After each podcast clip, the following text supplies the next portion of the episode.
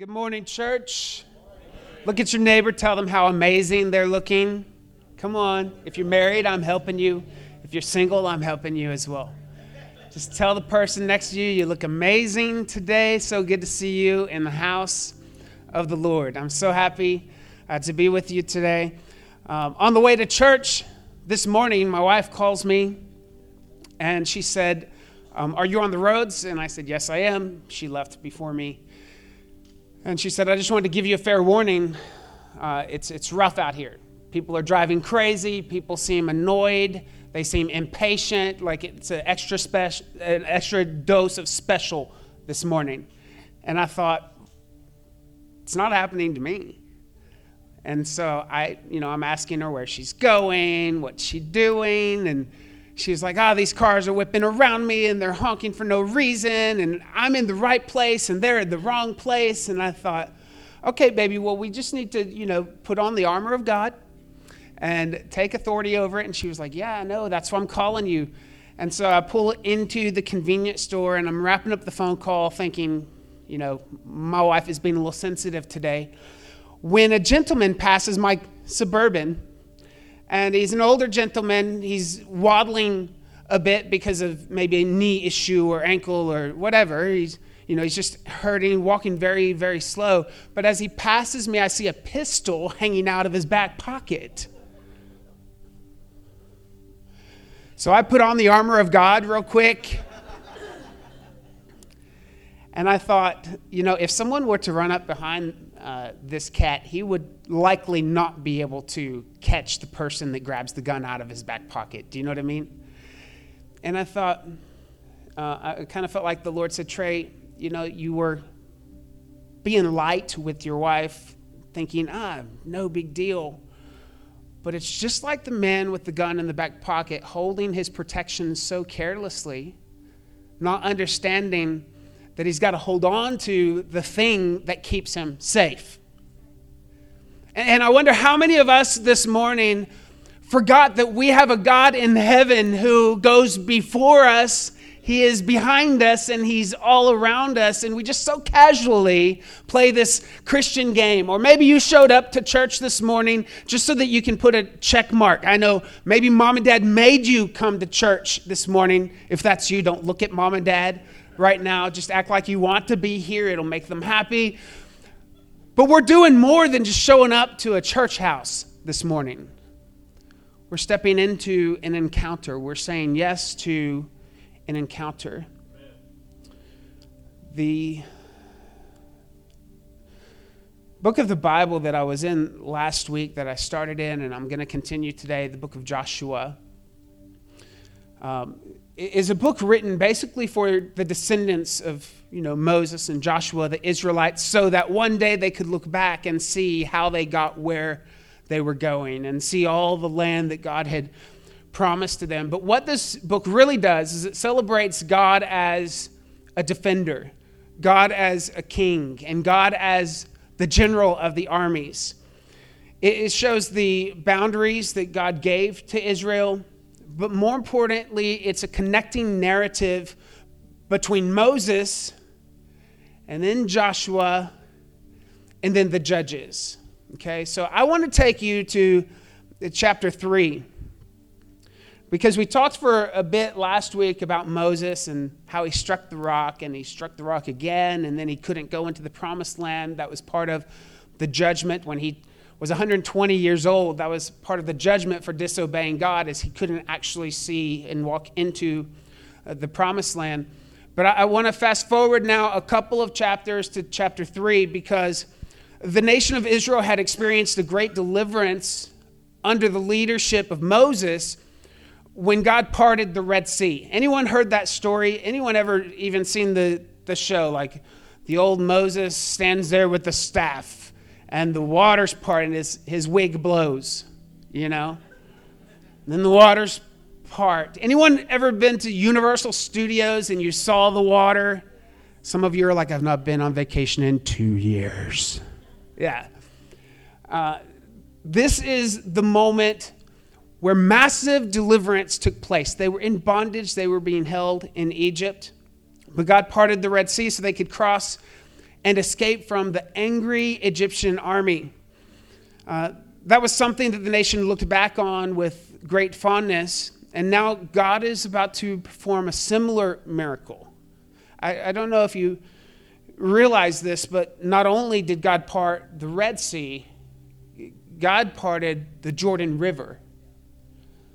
It's a whole separate, don't conflate the two. It's not one miracle, it's two very different miracles for the same group of people. And I want to talk about how that applies to us today. You see, crossing the Red Sea brought them freedom, but crossing the Jordan River allowed them to step into their inheritance.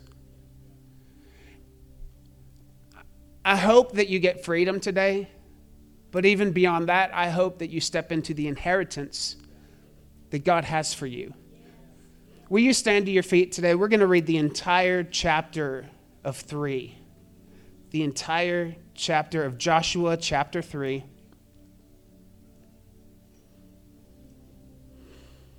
Then Joshua rose early in the morning, and they set out from Shittim. And they came to the Jordan, he and all the people of Israel, and lodged there before they passed over.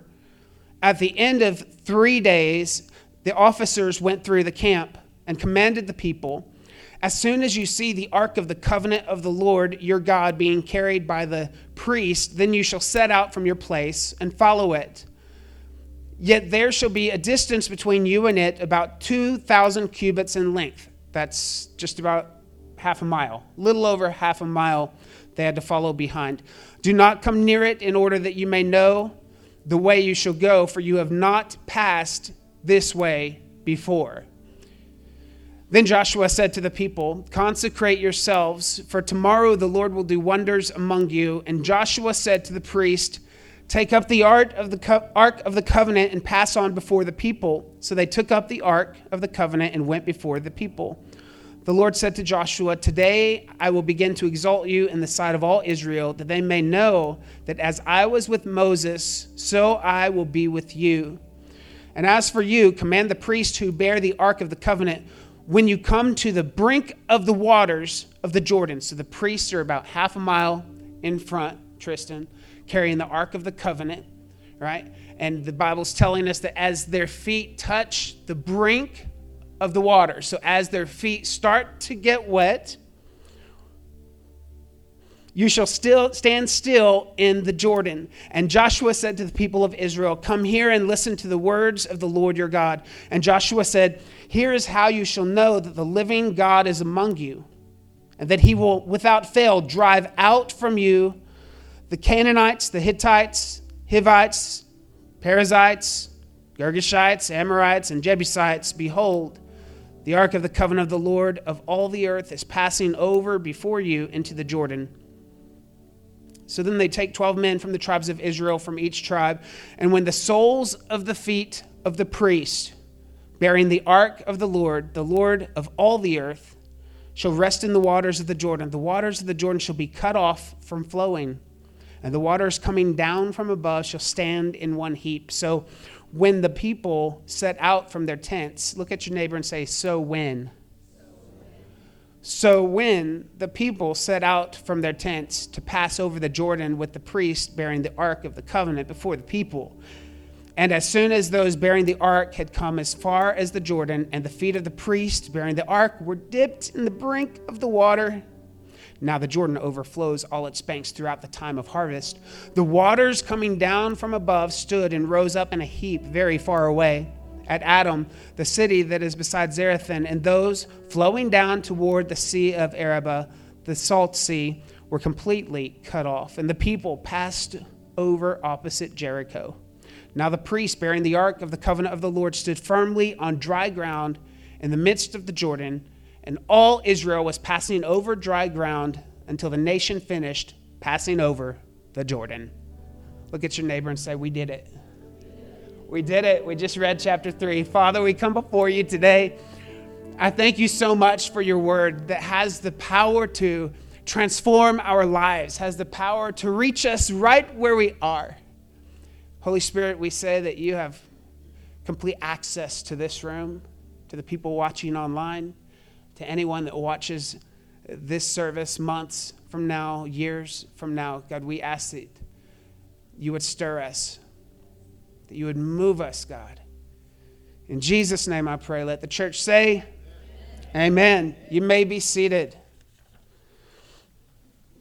I don't know how long I've been preaching, but I don't have a timer, so it, let me know if you get hungry. All right? Once the last person is hungry, I'll stop preaching. All right? Um, you know, if you know anything about history of the good old US of A, you know that the 13th Amendment, when it was ratified, marked a historic occasion in our nation's history. Uh, the amendment officially abolished slavery. Now, we still have slavery, global slavery today. It's not been abolished, but this 13th Amendment was uh, certainly a step in the right direction where America uh, decided to abolish slavery uh, in, our, in our nation's history. And what happened in that moment was the gates of plantations swung wide open and slaves walked out. Isn't that awesome?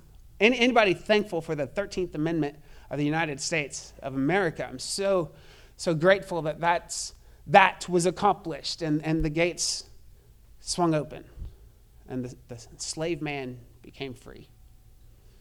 But what you may not know, it's kind of shocking to think about, is that there were many, not most, but there were many people, when the plantation gates swung open, they chose not to leave. They chose to stay. Um, they, they were concerned, they were nervous, uh, they felt that they were ill equipped for freedom. They knew that in some shape or form, freedom came with a price tag. And it was scary. All they had ever known was slavery. And with that slavery came food rations and a place to lay your head, right? That doesn't make slavery okay. I'm not trying to glamorize slavery. I'm not trying to list the benefits of being a slave. But that was the known for them. Once they left the plantation, they understood that once I crossed that, that line, I'm now responsible for where I lay my head at night. I'm now responsible for the food that I consume. I'm now responsible for trying to be competitive uh, whatever the world looks like out there. And, and, many of them never even thought beyond the plantation because it seemed so unrealistic to them that they would ever be free. Because that's what bondage does. Bondage causes you to think there is no life outside of the plantation gates. They were unwilling to pay the price that came with freedom. Every promise, for every promise, there's not a, a promise that is exempt to this statement. For every promise, there's a price tag.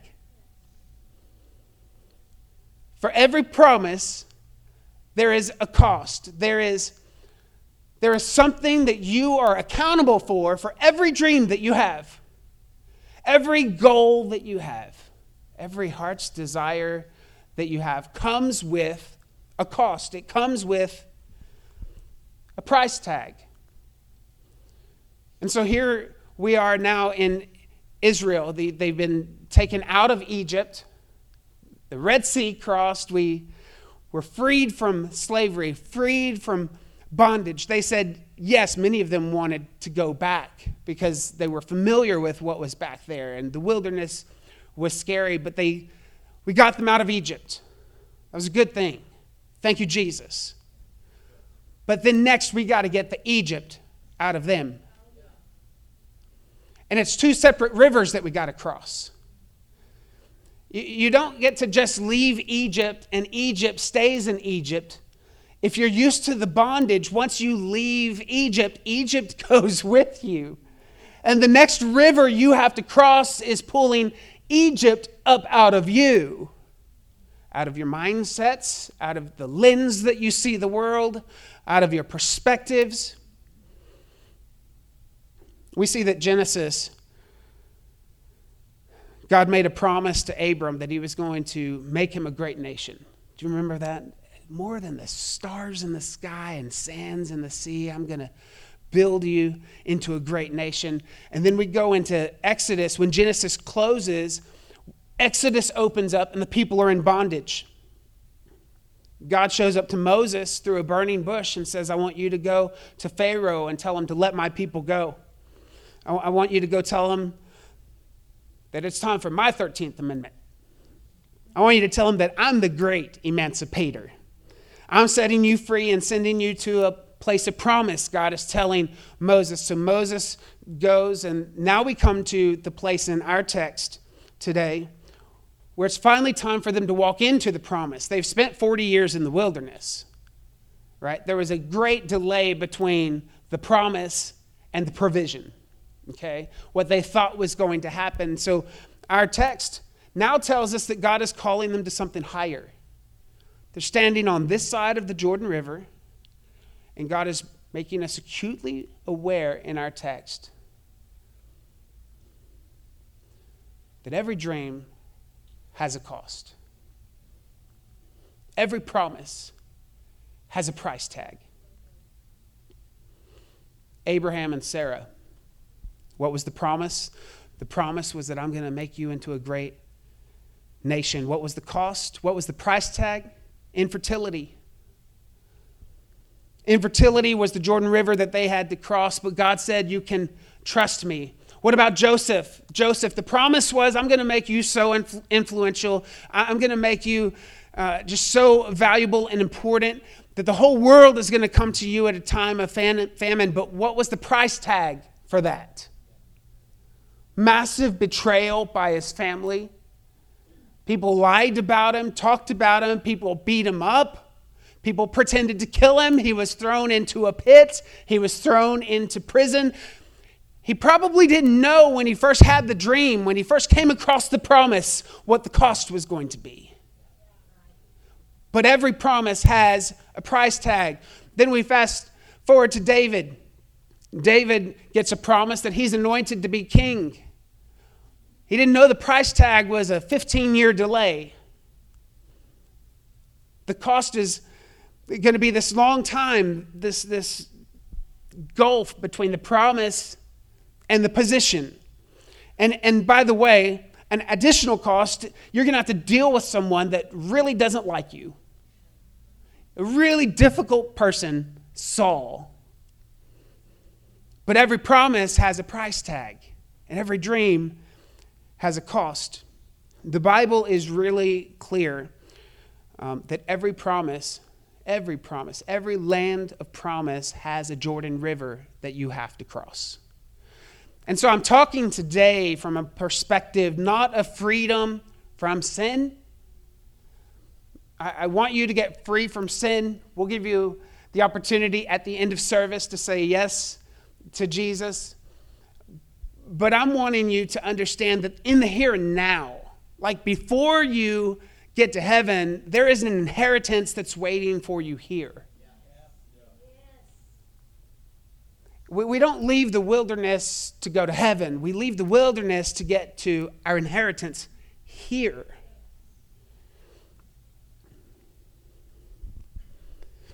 So many people want a great marriage, but don't want to stand before the Jordan River of hard work. A great marriage doesn't land in your lap. Can I get an amen from all the men who know?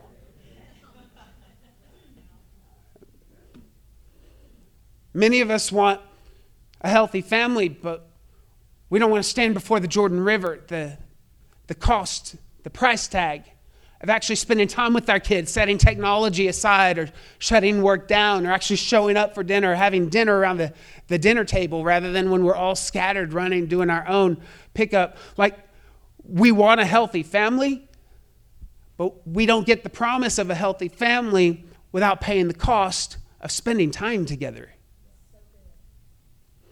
Parents want children to grow up to love the Lord.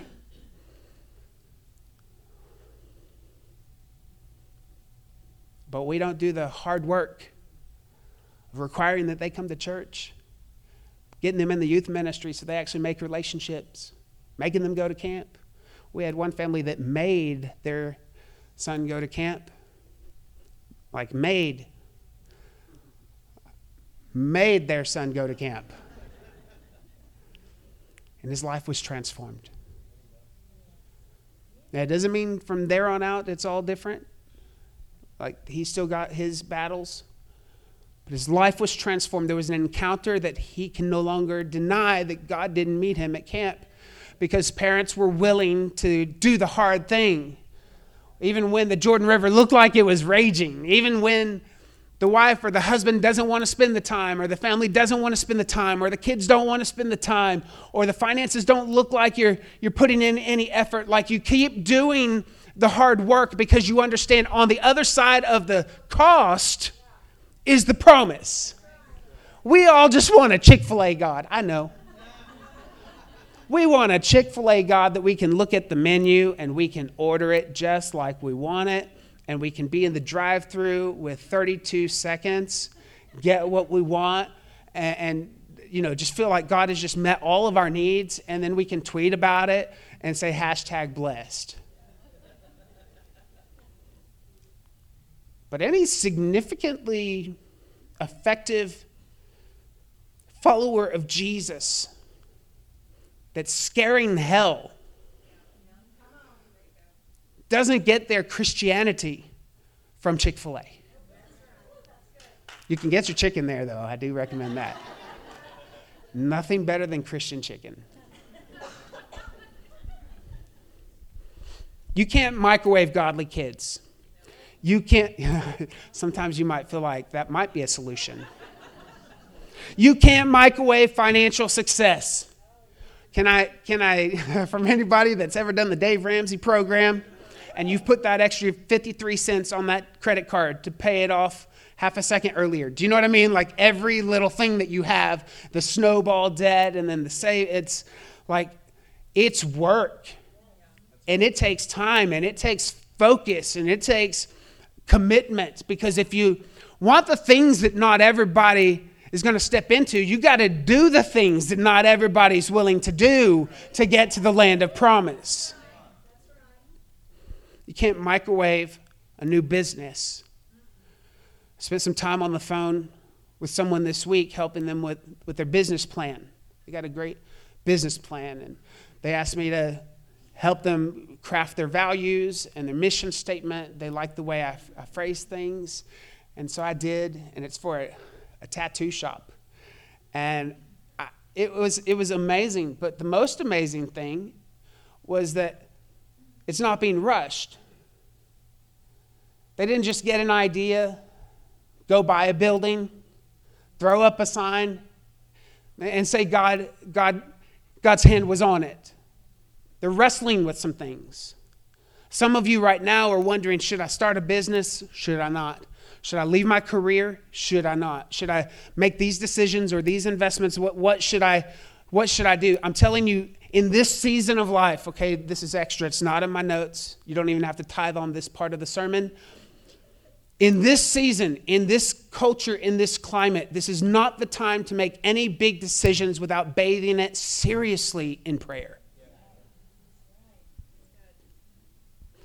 Maybe in 2017, you could have gotten away with a rash decision.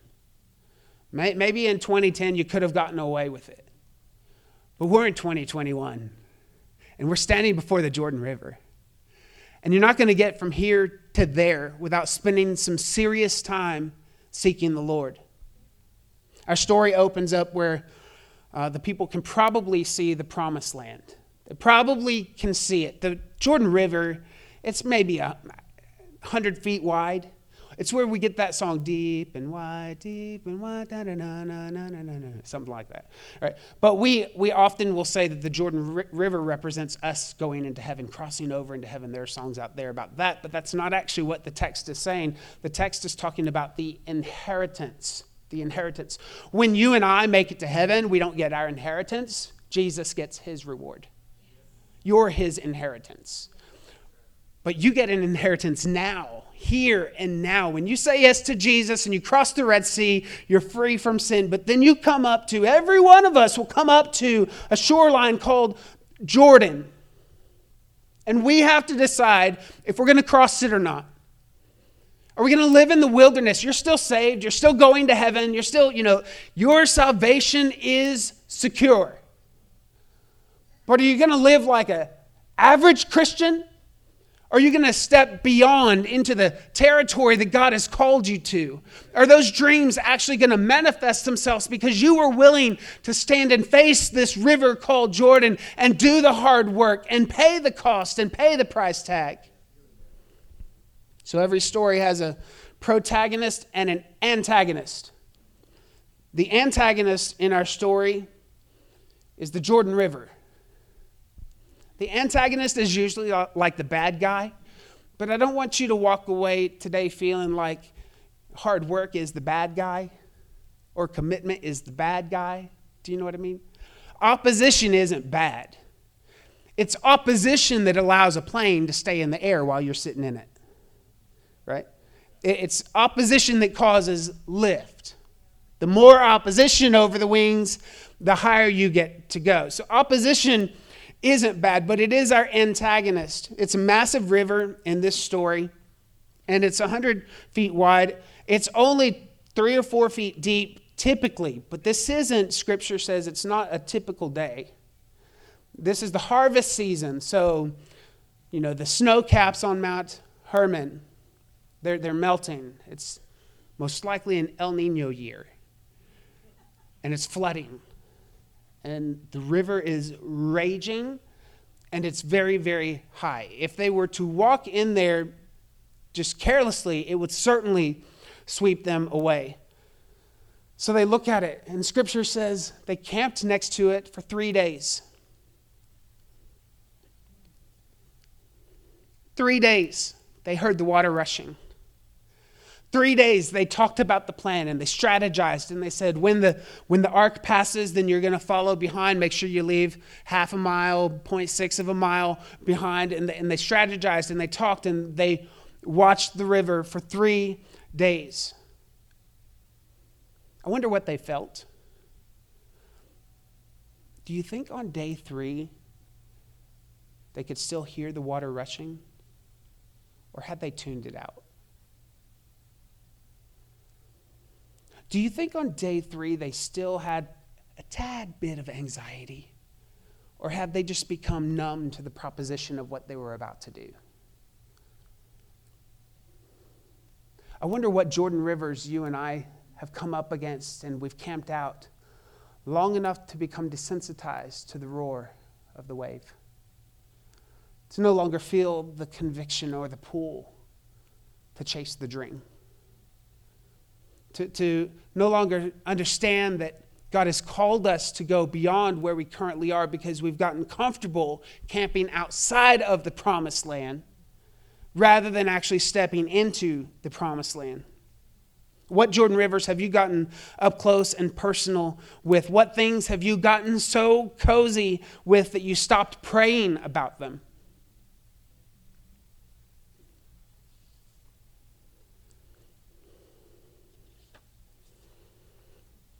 I wonder, you know, if I were God, Ch- Chad, I'm not, but if I were,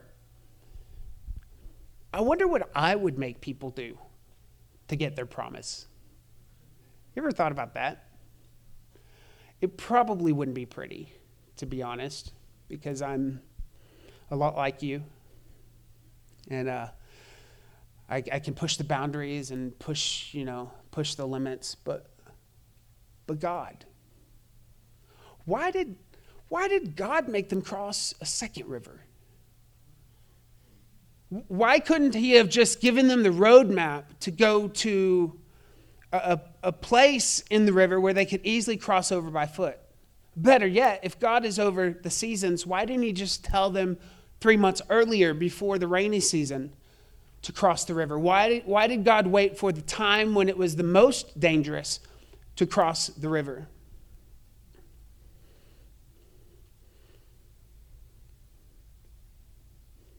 He, he could have made it easy.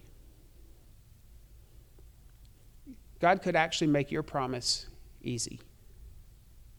Do you know that? That promise that you've been crying about and you've been praying about and you've lost sleep over, in a moment, God could change it.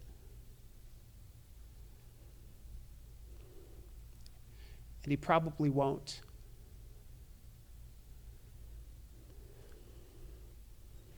Because when you get to the land of promise, you're going to come against some Canaanites, some Jebusites, Amorites, maybe uh, Bedmites.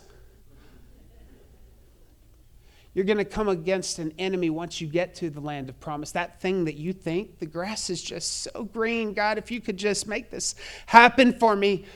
And God says, I'm going to allow you, I'm going to give you the benefit of seeing me work through the Jordan River before you get to the land of promise because you're going to still have some battles over here in that land that you think is so amazing.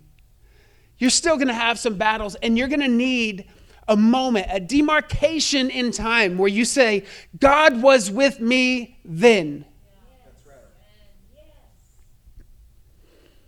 If God could get me through that, He can get me through this. God will use the that's in our life to get us through the thises. And I know that's really bad grammar.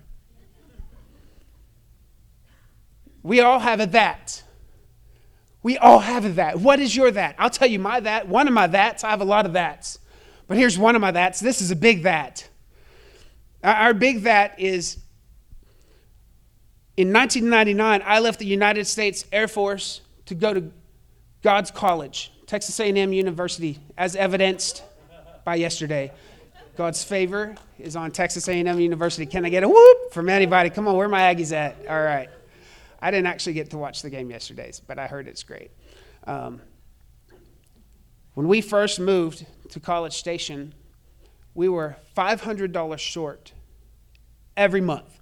Not $500 short for the move. I would have loved that. We were $500 short every month. Now, listen, you're in 2021, maybe $500 isn't that big of a deal to you, but in 1999, Tristan, that was before you were born. Jordan, that was before you were born. 1999, $500 a month is significant especially when you're living out in the country. We've got eight acres in the country in Giddings, Texas, with a mobile home, single wide mobile home. It's not like we really had neighbors to just offer to rake their leaves for the extra 500 bucks, right? Month after month after month, $500 short. And every single month, somehow God made a way. He, he made a way without us losing sleep. He made a way without us downing tums. He made a way without us arguing and fighting with each other and getting stressed out. I mean, we had random checks show up in the mail, refunds from Texas A&M from 2 years prior that I didn't even know was coming and uh, each and every time chase $500. And if God could do that, he can do this. And every this becomes a that. How do I get through the Jordan River? How do I get through the Jordan River? I'm going to move quickly on my three points today, as quickly as I can, because I need you to latch onto this, because I really sense in my, in my heart that many of us have felt like our season of dreaming was over. Our season of pursuing the next was over. But just because you're standing in front of a massive river that's overflooding its banks doesn't mean that God has not created a way for you to step through the Jordan River to get to the land of promise. In verse 3, it says, As soon as you see the ark of the covenant of the Lord your God, as soon as you see the ark of the covenant of the Lord your God. Now, this is their strategy. This is their strategy for getting through the Jordan, all right? If it worked for them, it probably is going to work for us. Here's what they did they watched for the ark of the covenant of the Lord your God. They watched for the ark to pass by them. God is, God is letting them know you got to watch for this box. Now, the ark of the covenant, if you don't know what that is, it's It's a real simple little box made of acacia wood, two cherubim sitting, angels sitting on top. Inside the box, there were there was like a pot of manna, Aaron's rod. Uh, there were the law was written on tablets, and it represented not just represented; it became the resting place of the presence of God. And in that time, when people would talk about the Ark of the Covenant of the Lord your God, it would be as if they're referring to Yahweh, to God, God Himself. Not like just God's chest, not His jewelry box, but God the presence of God. So God is, is telling them, you want to cross the Jordan, the first thing you got to do is watch for the ark of the covenant of the Lord your God to pass by. God is saying to them, don't just jump into the Jordan, you need to wait on me. In a few chapters, you're going to see that the Israelites didn't wait on God and they got whooped in battle. The way you're going to get through, God says, the way you're going to get through this raging river, this challenge to pay the price tag, to pay the cost, the way you're going to get through is to follow His lead. His presence is everything. I never want to go to a land God has called me if His presence isn't going before me. You want to know how to pay the cost, how to step into your land of promise, learn to host the presence in your life. Host the presence in your life. Push the agendas aside, the calendars aside, the schedules aside, and just sit down with Jesus for a moment. Put, put on some worship music, put on whatever, whatever it is that allows you to step into a moment with God. You don't have to go find the Ark of the Covenant of the Lord your God. All right?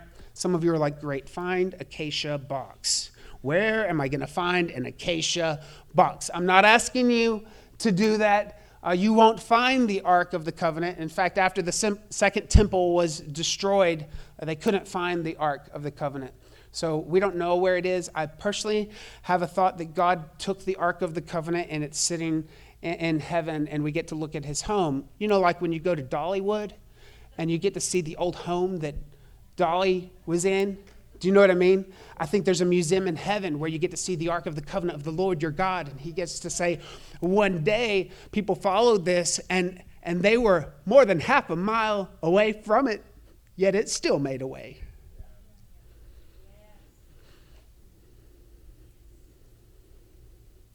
When is the last time you you inventoried your life and you allowed God to have full access to it all.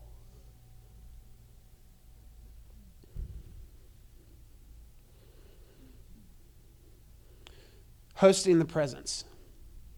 Second, and this is not going to be popular, but it's the, the thing that is going to catapult you the most through the Jordan River. Well, we see it in Verse 5 Joshua said to the people, Consecrate yourselves. Consecrate yourselves, for tomorrow the Lord will do wonders among you. Now, wait a minute.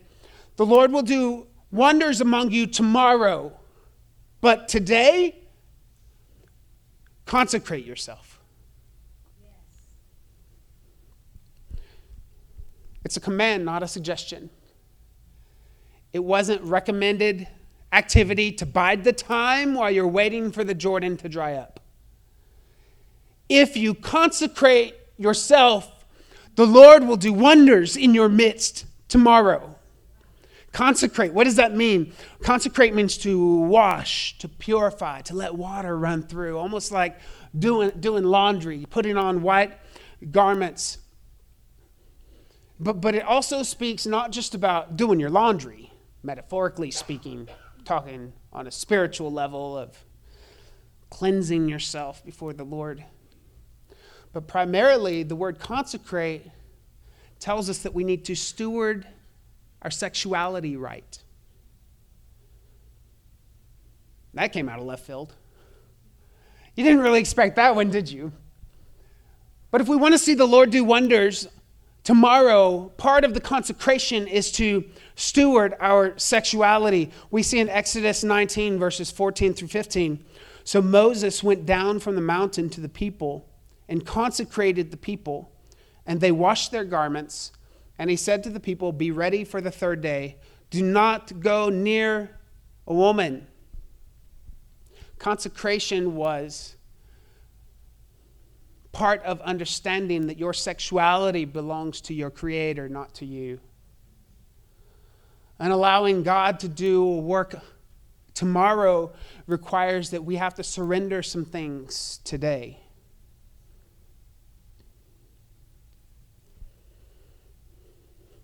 Sanctification is equivalent to consecration. And I want to make sure that we understand this as a church. I don't want to use churchy words, okay? If I, if I use churchy words, someone would be the buzzer and just be like, Meh! so I know to back up and use like everyday language. Can anyone agree to do that? Great, great. So there are a few words I just want to throw on the table so that you can take them home and sift through them at lunch, okay? There's this thing called justification. Justification happens in an instant when you say yes to Jesus. Like you are in right standing with God the moment you say yes to Jesus, just as if I'd never sinned. Justified. Justification. Okay. Justification happens in a day, but sanctification is a process. It's a process that uh, allows us to continue to look more like Jesus. When we're standing at the Jordan looking at the promised land, we should be aware that we'll never really embrace the promise of God as long as we reject the process of sanctification. That was a mouthful. Can I say it one more time? We will never be able to embrace the promise of God unless we embrace the process of sanctification. The focus of justification is removing the guilt of sin. The focus of sanctification is the inner healing from the dysfunctionality of sin. You know, when you said yes to Jesus and your sins were washed away, you became white as snow, you still carried some baggage. Just like at the 13th Amendment, when people who suddenly could go free chose to remain a slave. They were set free, but they chose to live in bondage because the dysfunctionality of sin had already taken root in their heart, in their behaviors, in their thoughts. So, sanctification looks an awful lot like allowing the Lord to use his word and the Holy Spirit to bring us to a place of truth. Jesus said in John 17 17, sanctify them with truth. So, sanctification, presence, and the third, my final point, is in verse 14. So, when the people set out from their tents to pass over the Jordan with the priest bearing the ark of the covenant before the people, everybody say, So when? So when. This verse says a lot, but the first two words, so when, says it all. They had been busy planning, strategizing, negotiating, communicating, talking, like nonstop talking as the river is rushing behind them for three days. But there comes a point, there comes a, a so when point, a so when, like the, the moment that the presence of God shifts you and tells you to take a step, that's when you go, now it's time to act. But so many of us get analysis paralysis. We've counted the cost, we've estimated the price, we've checked our bank account to make sure we can cover the check we're about to write for the dream we want to step into. But then we check the price again, count the cost again, then we check our bank account again to make sure that it can cover the steps to get into the dream, and we get ready to go, but wait, inflation has happened, so we count the cost and we check the price, we check our bank account to make sure it can cover.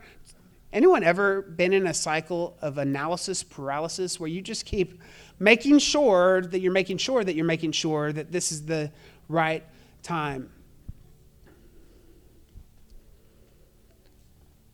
Step out with courage. Wet feet faith stands on dry ground. But dry ground, dry feet faith stands on sinking sand. I'll say that again. Wet feet faith stands on dry ground. But dry feet faith stands on sinking sand. If you're waiting for the Jordan River to dry up before you step out and cross into what God is calling you to do, you'll never experience the miracle that God has waiting for you. But if you're hosting the presence, if you are sanctifying yourself before the Lord, and even if you see the water still moving, if God tells you to go, don't be afraid of the wet feet. Because your wet feet faith will get you to see dry ground. Will you stand with me today?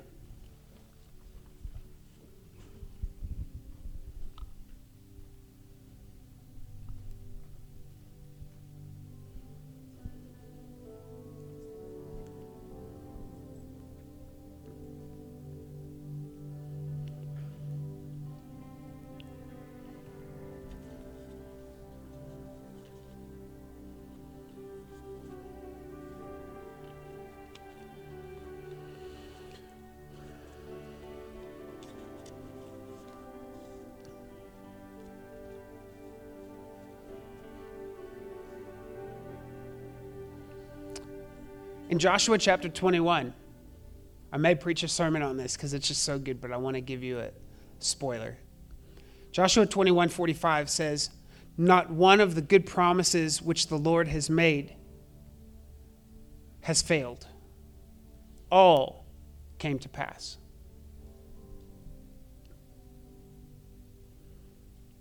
These people got to see the promises unfolding right before their very eyes the people that were standing in front of the Jordan weren't actually the same people that had crossed the Red Sea. A new generation had arisen. I want to ask you this morning where are you standing? For some of us, we're still standing before the Red Sea. We're stuck in bondage. We're stuck in slavery. We're a slave to sin, not a slave to Christ. We're a slave to self, to the flesh, to the world, not a slave, a slave to Christ. You're, you're standing before the Red Sea, and it's time for you to come home. It's time for you to say yes to Jesus. Others of us are standing before the Jordan. We've given up the dreams that God had for us, not the dreams that you manufactured, the dreams that God had for us.